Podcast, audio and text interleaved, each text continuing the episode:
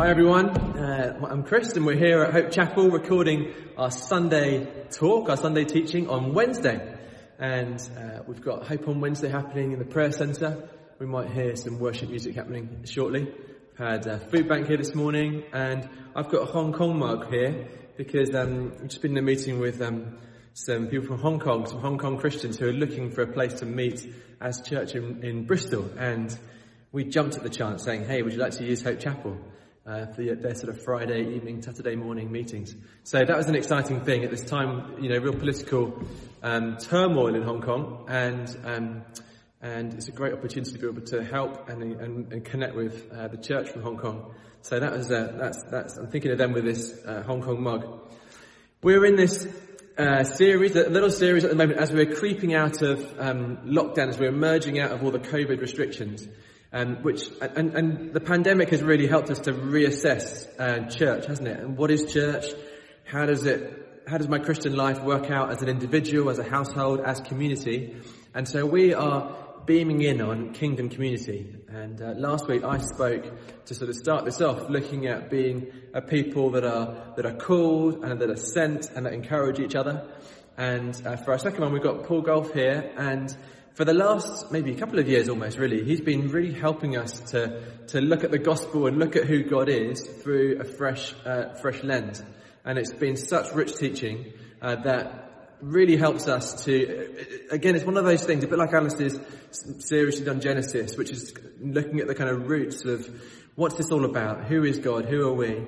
Similarly with Paul's teaching um, on, on the gospel, uh, recognizing who God is and who we are, those things, they play out and they affect all of our life, um, everyday life. So this is, this is so good. And, Paul's going to be particularly looking at, um, so our theme of community, looking at the Trinity, Father, Son and Holy Spirit, and what they show us about um, the community that's in God and how does that community shape us as community. So that's our kind of theme today. And I'm, I'm going to pray. Uh, uh, to start us off, and then I'm going to read uh, the passage that Paul's going to be taking us to, and then hand over to Paul. So, uh, Lord Jesus, thank you. I want to thank you that we're part of your church. I want to thank you for the, the church around the world, and just thinking about the Hong Kong church today. Thank you that we're part of this, and, and around the world and throughout history, to 2,000 years, people all over the place, all different um, life experiences have met and, and come to know and become followers of Jesus and, uh, and, and, and, your church is this uh, amazing, um, uh, sometimes bizarre um, community of people uh, that you have commissioned to bring your life and your goodness to earth on your behalf. And we just thank you that that's what we're part of. And we pray, Lord, that as Paul speaks to us, as he teaches us today, that you feed us, we pray that you open our eyes, you open our ears, you open our hearts. We say yes to that, and we want to, we want to, we want to learn. We want to grow. We want to be shaped into the design that you have for us. So please do that today. We welcome you. Amen. So I'm just going to read uh, read this passage that Paul's going to be taking us to, and it's Paul. It's it's Ephesians three fourteen to the end, isn't it? Yeah. So this is from the New Living Translation of the Bible, um, Ephesians chapter three, verse fourteen. When I think of all this, I fall to my knees and I pray to the Father, the creator of everything in heaven and on earth. I pray that from his glorious, unlimited resources, he will empower you with inner strength through his spirit. Then Christ will make his home in your hearts as you trust in him. Your roots will, will grow down into God's love and keep you strong. And may you have the power to understand, as all God's people should, how wide, how long, how high, and how love, and how deep his love is. May you experience the love of Christ, though it is too great to fully understand. Then you'll be made complete with all the fullness of life and power that comes from God. Now, all glory to God who is able through his mighty power at work within us to accomplish infinitely more than we might ask or think. Glory to him in the church and in Christ Jesus through all generations forever and ever. Amen. Paul, over to you. Thanks, Chris. Well, hi everyone. As uh, Chris said, we're looking at uh, community. What does it mean to be the church community, the family of faith, or community of faith? And uh, again, as he sort of said in the intro, one of the amazing things about the gospel that gets revealed to us in the incarnation is that God is actually Father. And that God is Father from before the beginning of creation. It's not that God isn't father and then he creates Jesus and then he, or he creates the world and then becomes a father and somehow before father he was something else. Is that actually from, right from the beginning, from eons past, eternity past to eternity future, God exists as Father, Son, and Holy Spirit, which is a relationship. It's a, a, a relational community, if you like, is present there uh, in the very being of who God is and who God is revealed to be. So when Jesus comes in uh, John chapter 1, in the prologue, it says, in the beginning was the Word, that's Jesus. The Word was face to face with God, and the Word was God. And this relationship between the Father and the Son in the Spirit is shown to us by the Apostle John to be the very foundation and the very grounding of all of creation, of the whole universe.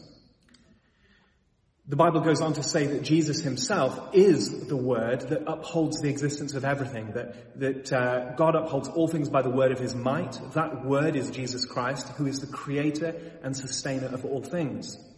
Which means that actually every atom in the universe, and therefore every creature, every tree, every planet, every person, uh, is born into or comes into this world with a relationship to Jesus because they couldn't be in this world without that relationship being present. Christ himself upholds our very existence. He holds the very uh, atoms in our, our bodies together. He, he upholds the existence of everything.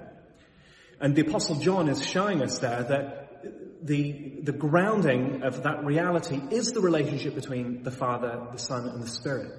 This is why the apostle John can say later on, God is love which is the most tremendous statement, the, the most groundbreaking, earth-shattering statement in the New Testament, or at least one of them. God is love. He isn't just loving, God is love, the very substance, the very essence of love.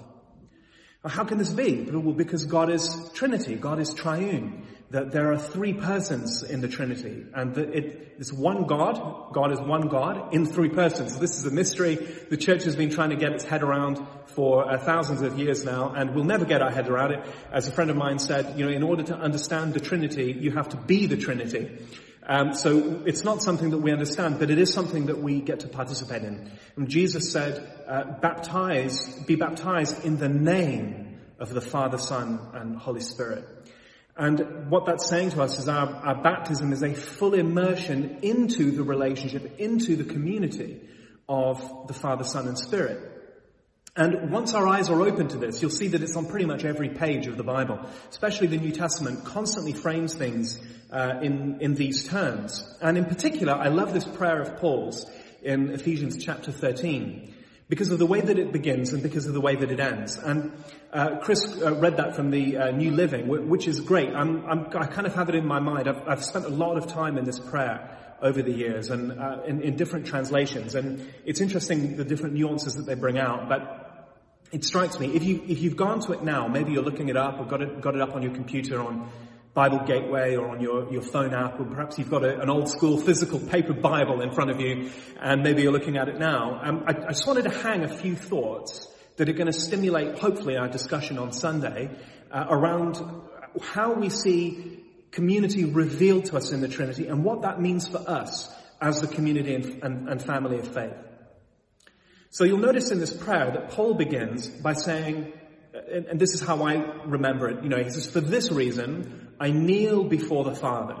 So straight away, he, he anchors everything he's going to say next, uh, predicated on the, the revelation that God is Father. And this is exactly what the Apostle John did in his Gospel as well. He starts there with this, this is the fatherhood of God. This is what the Nicene Creed does as well. We believe in one God, the Father, Almighty, the maker of heaven, maker of earth. Not one God, the Almighty, Father. The, the, the wording of the creed is specific. One God, the Father Almighty.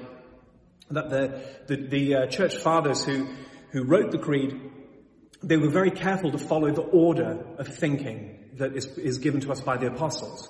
And the, the revelation of God as a father, which is an inherently relational word, if you think about it. Father implies there's a relationship to children. Uh, and of course, son implies there's a relationship to parents. So in, in this case, we can see that the relationality of God is front and center. It's not a secondary thing, uh, a secondary attribute to who God is. It's absolutely fundamental and key to how we understand how Jesus has revealed to us the way uh, in which God is. So Paul begins this way. For this reason I kneel before the Father, from whom all family in heaven and earth derives its name. So straight away we see the progression of ideas. Paul moves from here's God as Father. Now all family is derived from this reality. So the reality of God as Father, the reality, the Trinitarian reality of relationship in the Godhead, what directly follows from this is Paul saying all family in heaven and on earth. And it's interesting that he doesn't really say every family, he says all family.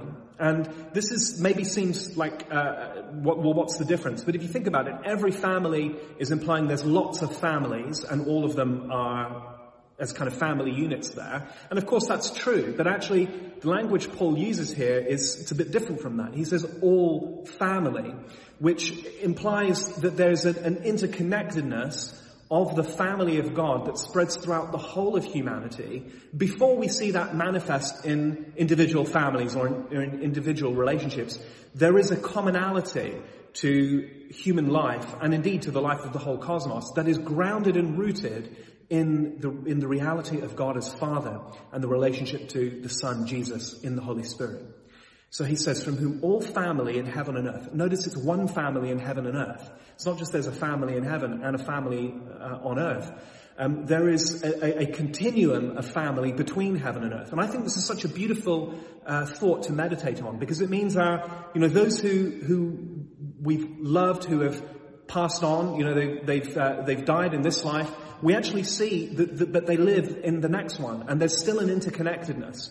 There's a cloud of witnesses. There's a, a, a fellowship of, uh, of those who've gone before that is still with us right now in a very real way, not just in an imaginary way or in an inspirational way, but there's a very real continuum. And that's, that's right there uh, in, in the scripture. One family in heaven and on earth. And then Paul moves into his prayer. And what I, I, find interesting about the prayers of the Apostle Paul is you can go and take a look at this. In pretty much all of the letters that Paul writes, he, uh, he begins with a prayer, or very close, close to the beginning, he begins with a prayer. He maybe says like, hi everybody, you know, grace and peace to you, and then he goes into a prayer. And it struck me that Paul's prayers always follow a similar theme. And I don't know if you kind of put, would put yourselves in, in the shoes of the apostle Paul for a moment and imagine you've planted all these hundreds of churches all around the world and you're trying to take care of them and you're trying to remember them all and all the issues that are there and you're thinking, I, I want to pray for these churches. What the, what the kind of things are that you might think would be important for him to pray. He's only got so many hours in a day, he's only got so much time to pray. What would he be praying for? And perhaps you might think, well, Paul, maybe he's going to pray for them to love each other. That seems like it would be a good prayer. Or maybe he might pray that they might be really good at serving the poor. That also seems like it would be a good prayer. Or maybe he would pray that they would, they would get on well, or that they would forgive one another, or uh, that, that, maybe they, they might be well and healthy, you know, and, and physically healed, or perhaps that might be the case, or that they might be safe from persecution. Um, all these things seem like good prayers to me, but it's striking that if you go and look at the Apostle Paul's prayers, he never begins there. In fact, he, he very rarely even ends there. Uh, this prayer, I think, is interesting because of how it does end, and we'll get to the end in a minute. But you, you, go and read all these prayers, and it seems to me that the common theme that Paul is always praying for, it's like the one thing he's always praying for the churches to, to receive, he, he said, puts it in terms like this. I pray that you may have the spirit of wisdom and revelation. So I pray that the eyes of your heart would be enlightened. I pray that you may know. I pray that you may understand. I pray that you may see. Paul's prayers are always centered around the theme of revelation. So I'm praying for you that you would see this because I think for Paul, he recognizes that if you can see what it is that Paul is praying for you to, you to see, then all these other amazing things, all these other beautiful ideas, all these other prayers or petitions we may have, he recognizes they're actually going to flow from that very thing. If you could see what it is the Holy Spirit has come to show you, then everything else is going to fall into place. So Paul's thinking, if I could just pray one thing, what can I pray strategically? And he, thinks, I'm going to pray for you to have the head of the river. I'm going to pray that you have the fountainhead. I'm not going to pray that you have halfway down the river or, you know, all the way down the river. I'm going to pray that you have the fountainhead. And more specifically, I'm going to pray that you may know you have the fountainhead. Because in the eyes of the apostle Paul, as with the apostle John, and ultimately from Jesus, what he has shown us is that we do have the fountainhead. That is Christ and Christ crucified. And this is the fullness of the deity in bodily form, and we have been given fullness in him. That's the fountainhead and it exists within us all. And Paul's praying, he's saying, I, I, pray that you may know that so that you can then experience all these other things too, all these other great and wonderful things. So, he says, I pray that you, in, in this prayer in, in Ephesians 3, being rooted and grounded in love, may have power to comprehend. So you can see there's that word comprehend. It's the power to grasp or the, the power to understand so this is this revelatory language that Paul's using here. Of course, in this prayer in Ephesians, he frames it particularly again in relationality because he says, uh, mentions about the Father, then he mentions about family, then he says that you may have power together with all the saints. So it's not an individualistic thing at this point, it's a corporate thing, it's a, a it's a communal thing. So together with all the saints that you could have power. And then he, he says to grasp the length and the breadth and the height and the depth and most English translations of the Bible, including the New Living, at this point, they kind of qualify this and they say the length and the breadth and the height and the depth of the love of Christ. And of course it does mean that, but actually that's not what it says in the Greek either. In the Greek it, it says the length, breadth, height and depth and the love of Christ. So Paul's actually saying the length and the breadth and the height and the depth of Christ and the love of Christ, which surpasses knowledge. And this is, again, it's a little subtle difference, but I, I, think it's important because what, what Paul's doing here is he's taking us back to this issue of the, the revelation of Jesus Christ is the grounding and the fountainhead of everything. So when he says, I want you to grasp how long Jesus is, he's, he's kind of imagining, imagining four dimensions here, or at least three, right? Length and breadth and height and then, and then depth. So we could imagine it like this. You know, the length is how far does Jesus extend into our lives? Just how far does he go? And then the breadth. How wide does Jesus go? How, and, uh, and I kind of imagine the breadth. It's kind of like saying we're, we're, we're side by side with one another. This is Jesus moving into our side by side relationships. We've got the length. This is Jesus extending outwards in us, through us, and from us to others. And then the breadth. This is Jesus extending mutually in between and through us as we're built together side by side. It's the, the question of breadth. And then, and then the height. It's like how high up does Jesus actually go? And he goes all the way into the highest heavens. And beyond, if there is a place beyond, there is no height that he hasn't ascended to. And then the depth is how deep does Jesus go? How deep does he reach within you? And, and this is a beautiful picture of the, the, the indwelling Christ in the life of humanity and especially the church. This is Jesus, the incarnate Son, who is stretched into every corner of our being. There is no place in us he hasn't already gone and, and he hasn't touched with his light and his love, which is why Paul then goes on to say, to know the love of Christ that surpasses knowledge. We think about that one for a moment. How do we know something that surpasses knowledge? Well, he's speaking experientially. We can intellectually know that this is true about Jesus. We can intellectually agree with a dogma or a doctrine about the love of God or about Jesus Christ extending into all these areas of our lives. However, Paul's praying that we may know through intimate experiential acquaintance with that love. So that you may know that love, you may experience it, you may taste it, you may handle it, that you may not just agree to it intellectually, but that it may have become your living reality and experience in all of those four dimensions. Every relationship, every, and, and, every relationship you have with yourself, you know, I often think about the depth as like, that's my relationship with myself, you know, it's my inner world, my inner monologue my inner imagination, thoughts, desires, how far Jesus has extended himself just into every corner there. And he's saying, I pray that in all of those places, at the furthest reaches of those four dimensions, you may know the love of Christ that surpasses knowledge. So, he said, Father, family, power with all the saints to know, and what is it we're going to know? The dimensions of Christ, how far Jesus extends, and the love of Christ that surpasses knowledge, which is an experiential knowing, a spiritual, mystical knowing, not an intellectual knowing only. And of course it includes that, but that's secondary. Uh, first and foremost, it's a true heart knowing and that unveiling of the heart to see the truth of what is, which is the common theme in all of Paul's prayers. So he says this, that you, that you may have power together with all the saints to grasp the height, depth, length and breadth, to know the love of Christ that surpasses knowledge. And then what's the consequence? Uh, that Christ may dwell in your hearts through faith. Actually, he said that before, Christ may dwell in your hearts through faith. And then, uh, I've, I've, got my verses out of line. Um, you, you may have, uh, uh, power to together with the saints, height, depth, length and breadth, know the love of Christ surpasses knowledge, being filled with all the fullness of God. So, the, what's the consequence of knowing the love that surpasses knowledge? The consequence is we are filled with all the fullness of God. Now, Paul's not saying we're unfilled because it's already, he's already started this prayer with the, the Father from all whom all heaven and earth derives its name. When he's praying that our hearts may be strengthened so that Christ may dwell there, he's not saying Jesus doesn't dwell there already. You need to get stronger so that you can have Jesus live in you. He's again talking experientially. He's saying our hearts need to be strengthened so that we can know Christ dwelling there, that we can really experience that reality. And again, it's not just an intellectual idea, but our hearts are still full of fear and anxiety and doubt and suspicion and all these other things that, that beset us and that attack us. He's saying, I want you to know strengthen your inner heart so that you know the indwelling Christ. And the consequence of all of this is then we're filled with all the fullness of God.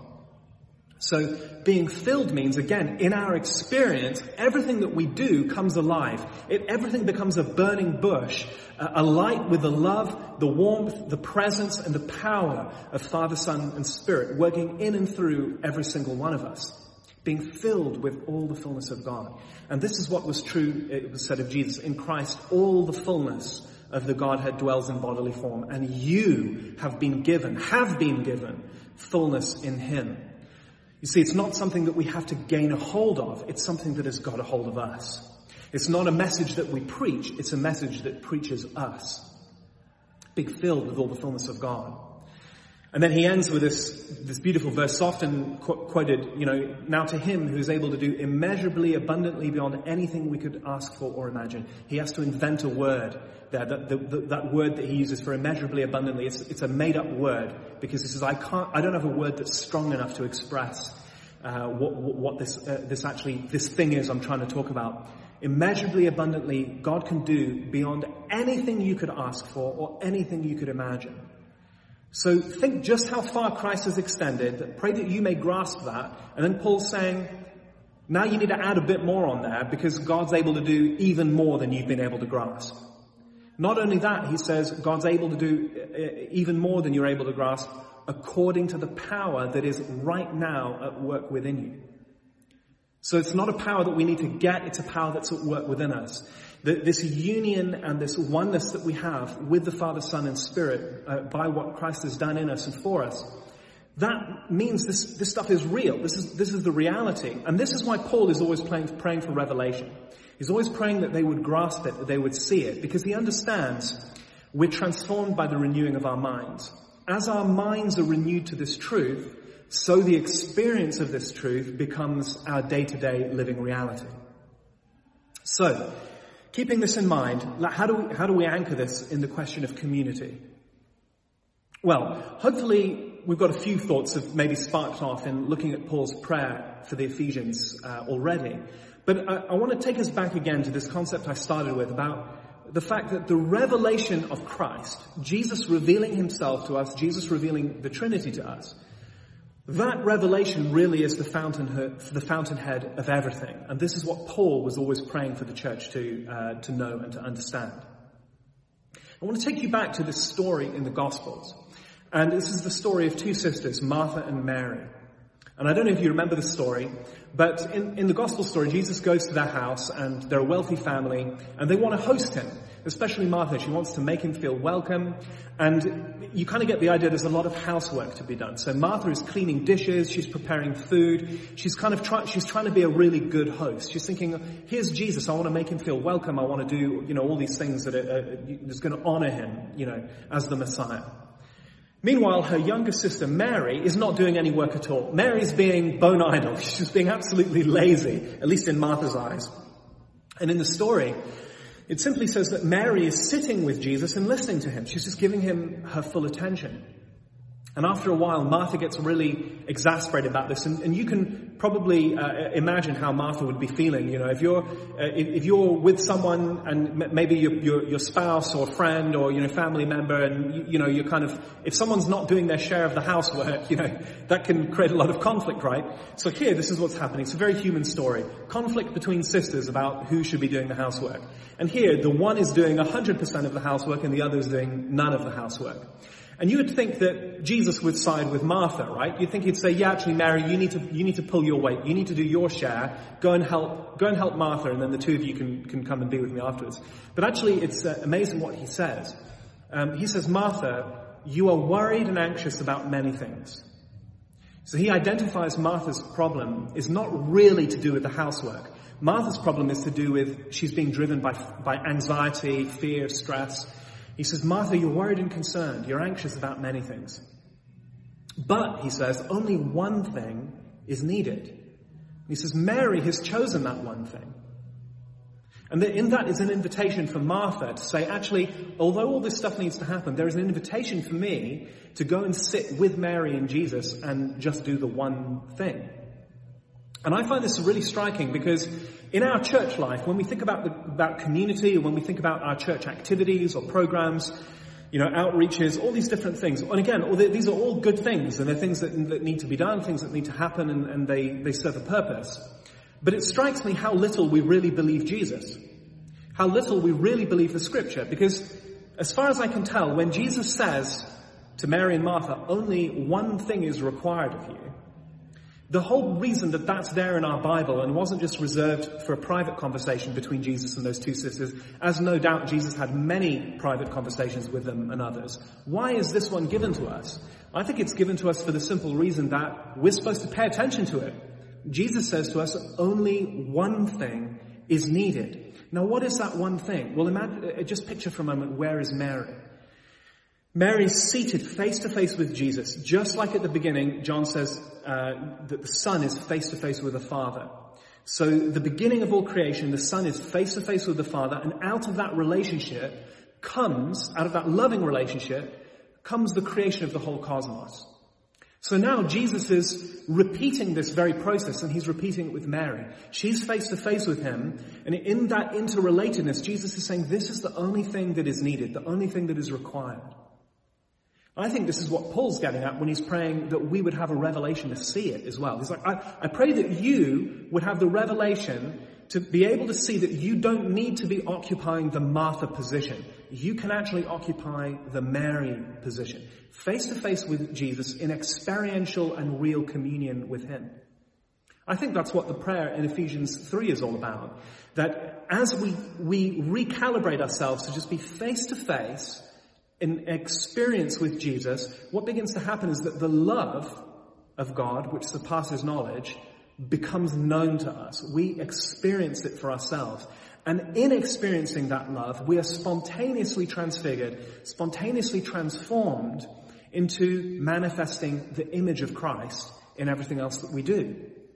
And I think this is why Paul always prays for revelation, and I think this is why Jesus always says there is only one thing that is needed. That one thing is that place of communion. It's that, that face-to-faceness.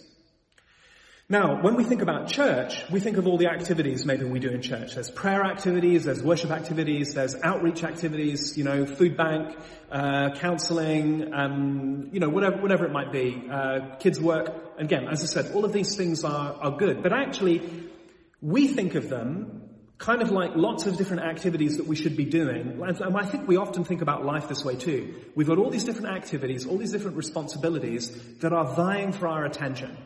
They are kind of trying to put a demand on us, or there is a demand on us to do them. And we kind of turn around and think, well, how are there, how are there enough hours in the day to all the things, to do all the things that need to be done? How do we have enough energy, enough emotional capacity or brain power to accommodate all of these different tasks? And that can be true for us as individuals, and it's certainly true for us as a community. How do we rightly apportion our time to give the due time to the different things that, that need to have time given to them so that they work properly?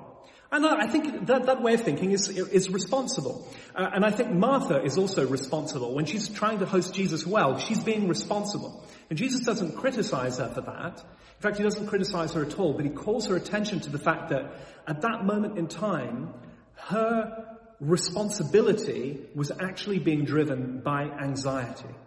It's being driven by stress, anxiety, and worry.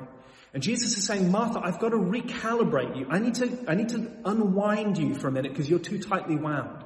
I've got to unwind you and I've got to get you to come to rest, get you to come face to face with me because then you'll realize that I am the life giver. I am the one who gives you the energy to even do those things. In fact, if you could just see it, I am the very word that upholds your very existence. I'm the one who's holding the atoms in your body together. My spirit is the very breath that is energizing you with oxygen. Without that, you wouldn't even be able to do anything, let alone lift up a dish to wash it. Martha, this is what you need to see because if you could see that, it would enable you to receive and feel and know the extreme, incomprehensible love of God. And that love is the very love that the Father has for the Son. It's not like the love that the Father has for the Son. It is the love that the Father has for the Son. That the love we get to experience as God's children is the very love that the Father has for Jesus in the Spirit. And that's what we get to sit with Jesus and experience too. Because Jesus doesn't give us a relationship with the Father like He has. He gives us His relationship with the Father. And he gives us his flesh to eat and his blood to drink, which is the extreme imagery he uses to try and hit this radical idea home to us that, that, that this is what he's given us. So, thoughts for, thoughts for consideration. If we've got all these activities that we're doing, well, at different points in time, some activities are better than others. You know, we, we need to be wise about them and, and use our time well. So, Mary's sitting at the, at the, on the floor with Jesus does not negate the fact that there are dishes to be done and there's uh, there's hospitality to be you know um, carried out right? That, that's that's still there. But Jesus is trying to draw our attention somewhere else and he's trying to show us a different way of being a different way of doing life that is not reactive to circumstances but is responsive to his presence. And so I wonder for me I, I, I think about this whether it's again outreach or worship or fellowship or whatever it is we might be doing or giving money whatever it is I, I often remind myself internally, I'm contemplating, Jesus, to me, these look like different activities. Like if I'm counseling somebody or if I'm, you know, if I'm worshipping, whatever it is, they look like different activities to me, but actually what you've shown me is really they are all one thing. That one thing is simply the, the recognition of your face. Mary's there face to face with Jesus, recognizing him. And in, in recognizing him, it's like, okay, like C.S. Lewis said about God, he said, I, I believe in God like I believe in the sun. Not just because I can see the sun, but because by the light of the sun I see everything else. And that's what we have in the face of Christ. Again, the apostle Paul says in uh, 2 Corinthians, we have the light of the knowledge of God in the face of Christ. And we with unveiled faces behold the glory of the Lord as in a, as in a mirror in the face of Christ. So what's he trying to tell us there? He's saying, we've had the veil lifted from us, that anything that existed in our minds or in our experience that could block us from being able to truly see and experience the love of God in the face of Christ, that's been removed. So now we just need to stop and allow him to lift our face so that we can, we can look him straight in the eye. What happens to us as we do that is that immediately we're transfigured. Because in seeing him, we suddenly realize the sacred presence of the Father, Son, and Spirit is not just something outside of us, but it's within us. We are in God's image. That sacred presence is there. So now in, whether it's whatever, in whatever way it might manifest, it could be in prayer, it could be in telling a joke, you know, it could be in drinking an amazing cup of coffee. Suddenly you're encountering the face of Christ. It's like, there's Jesus, there's His goodness, there's His love and His grace to me. And in allowing yourself to experience that, suddenly you embody it. The natural consequence of that is you just become loving. You don't try to be loving, you just are loving. Because the natural consequence of being filled with that experiential love is that you love other people the same way. You begin to see, well, this one who I'm in loving communion with, the, the, the, Father, Son, and Spirit, who baptized me right into the center of their relationship, they've also baptized everyone else into the center of that relationship too. So now, our vision is getting cleared. It's like the, the, the, the Windex is going on our windscreen, you know, the, it's clearing the mud off the windshield, and we can suddenly see, oh, this is the Jesus who's living in me, and it's the Jesus who's living in you. I can now recognize Christ in you. And not only Christ in you, I can recognize Christ in everything and in everyone. Because that's the testimony of the scripture, that in Christ we all live and we all move and we all have our being. Now, when I'm helping you out, when I'm making you a cup of tea, I'm not just making you a cup of tea, I'm also worshipping Jesus because I'm giving Jesus a cup of tea. And I'm also expressing my communion and my union with Him. And I'm also hearing from Him and receiving from Him. I'm participating with Him. All of these things are just the one thing. In that giving of the cup of tea, it's the same thing as that which Mary was doing, seated at the feet of Jesus. She was calibrated to the one blissfully and beautifully simple reality of that face-to-faceness with Jesus. After all, the apostle John shows us, that face-to-faceness brought us the creation of the entire cosmos. So anything that we could possibly do or accomplish is surely less than the creation of the entire cosmos. And John is saying that's the relationship that we've been submerged fully into. So, as we're submerged fully into that, what does it, what does it do to us? It makes us witnesses. And witnesses are people who have witnessed something. And to witness something, you have to see something, right?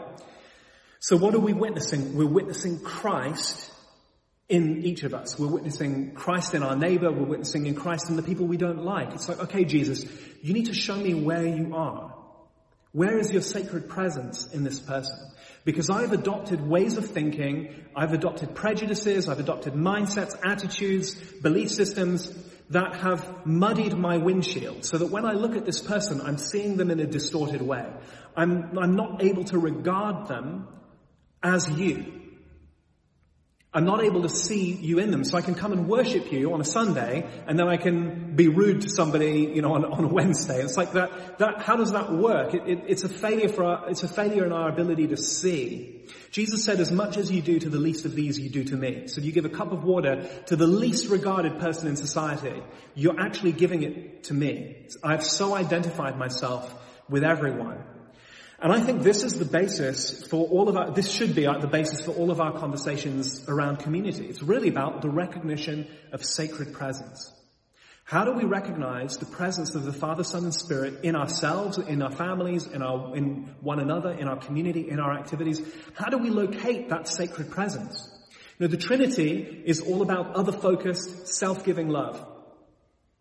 That's, that's the way of the Trinity's being. And you know, we, we say here in, in Hope, the, the kingdom, there is no coercion or control in the kingdom. We don't see any coercion in the Trinity. We don't see any manipulation in the Trinity. We don't see any selfishness in the Trinity.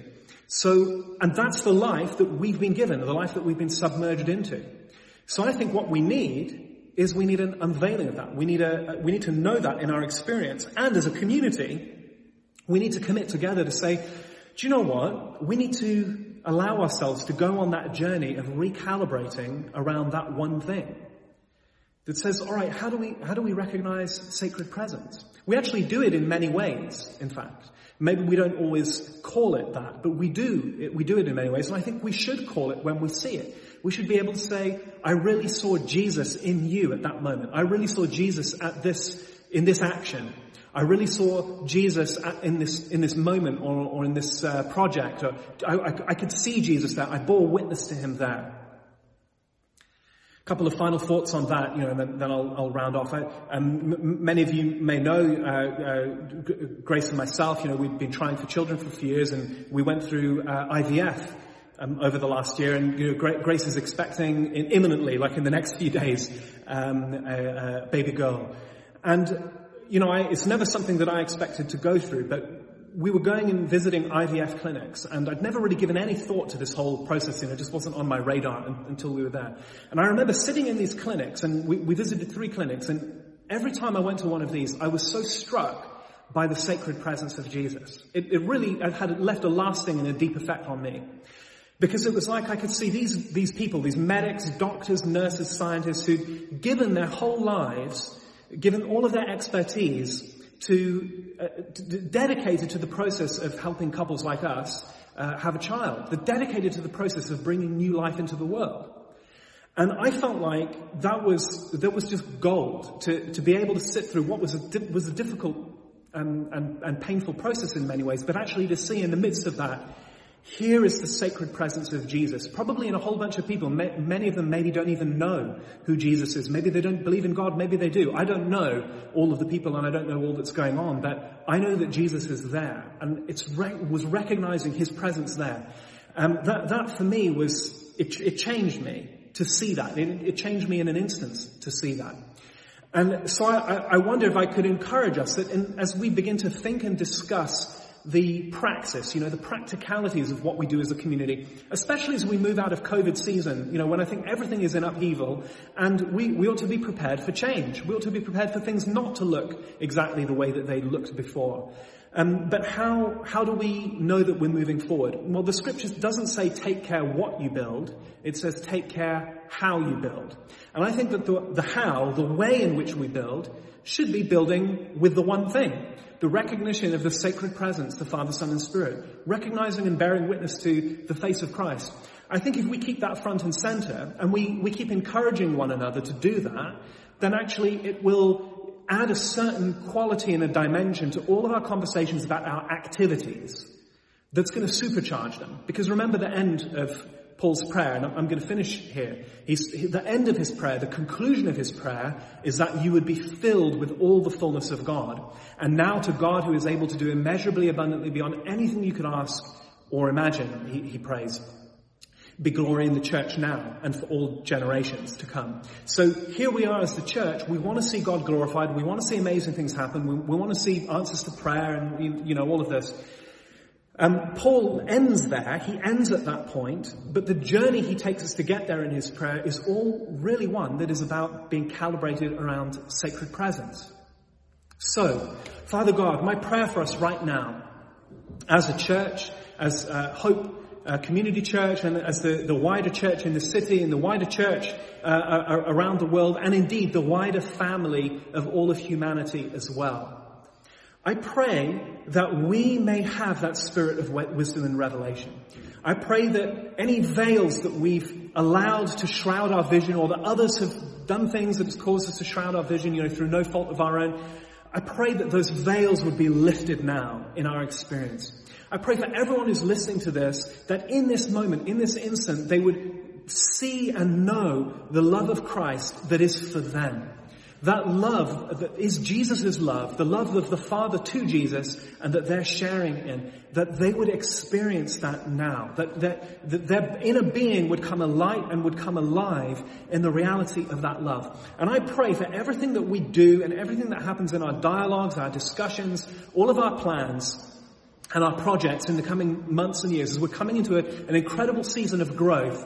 As that happens, I pray that we would grow up in the same, in the way of Christ. We would continue to grow that way, just drinking that pure spiritual milk of being in relationship with you. And I pray for us that we would regard no one after the flesh, but that we would learn to regard everyone after the Spirit. And Father, if there's anybody in our lives who we have become degraded in our vision towards, the people who we are seeing them as less than they truly are, uh, I pray that you give us eyes to see those people. I pray that you give us eyes to bear witness to Christ within them so that we, we may be able to reflect that Christ to them as well. Even, and I dare say especially, for those who don't know Jesus yet, that we might be able to bear witness to Christ in them so that they too may come to know him and they may come to share with us in the, in, in the life of the church, in the family of believers. Bless you guys. Thanks so much for listening and I look forward to seeing you on Sunday. And I'll tag back to Chris.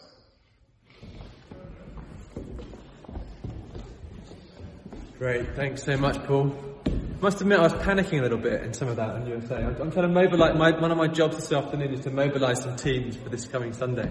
I was thinking, what? You know, what's he saying here? We're gonna, we need, we need some people to like host stuff and do things. And, um, but I really want to agree with what, what Paul was saying. Um, and it's, it's, it's, it's, you know, it's fresh teaching for me, and it's, and I'm just soaking it up. Um, but that whole thing about what we're building as community, um, we don't just want to go through the motions, do we? We're not just trying to you, you, can do stuff out of, like, I really resonate with that. You can do stuff out of fear. You can coerce people into doing things and you can hash together a, um, a system and a structure that has some impact.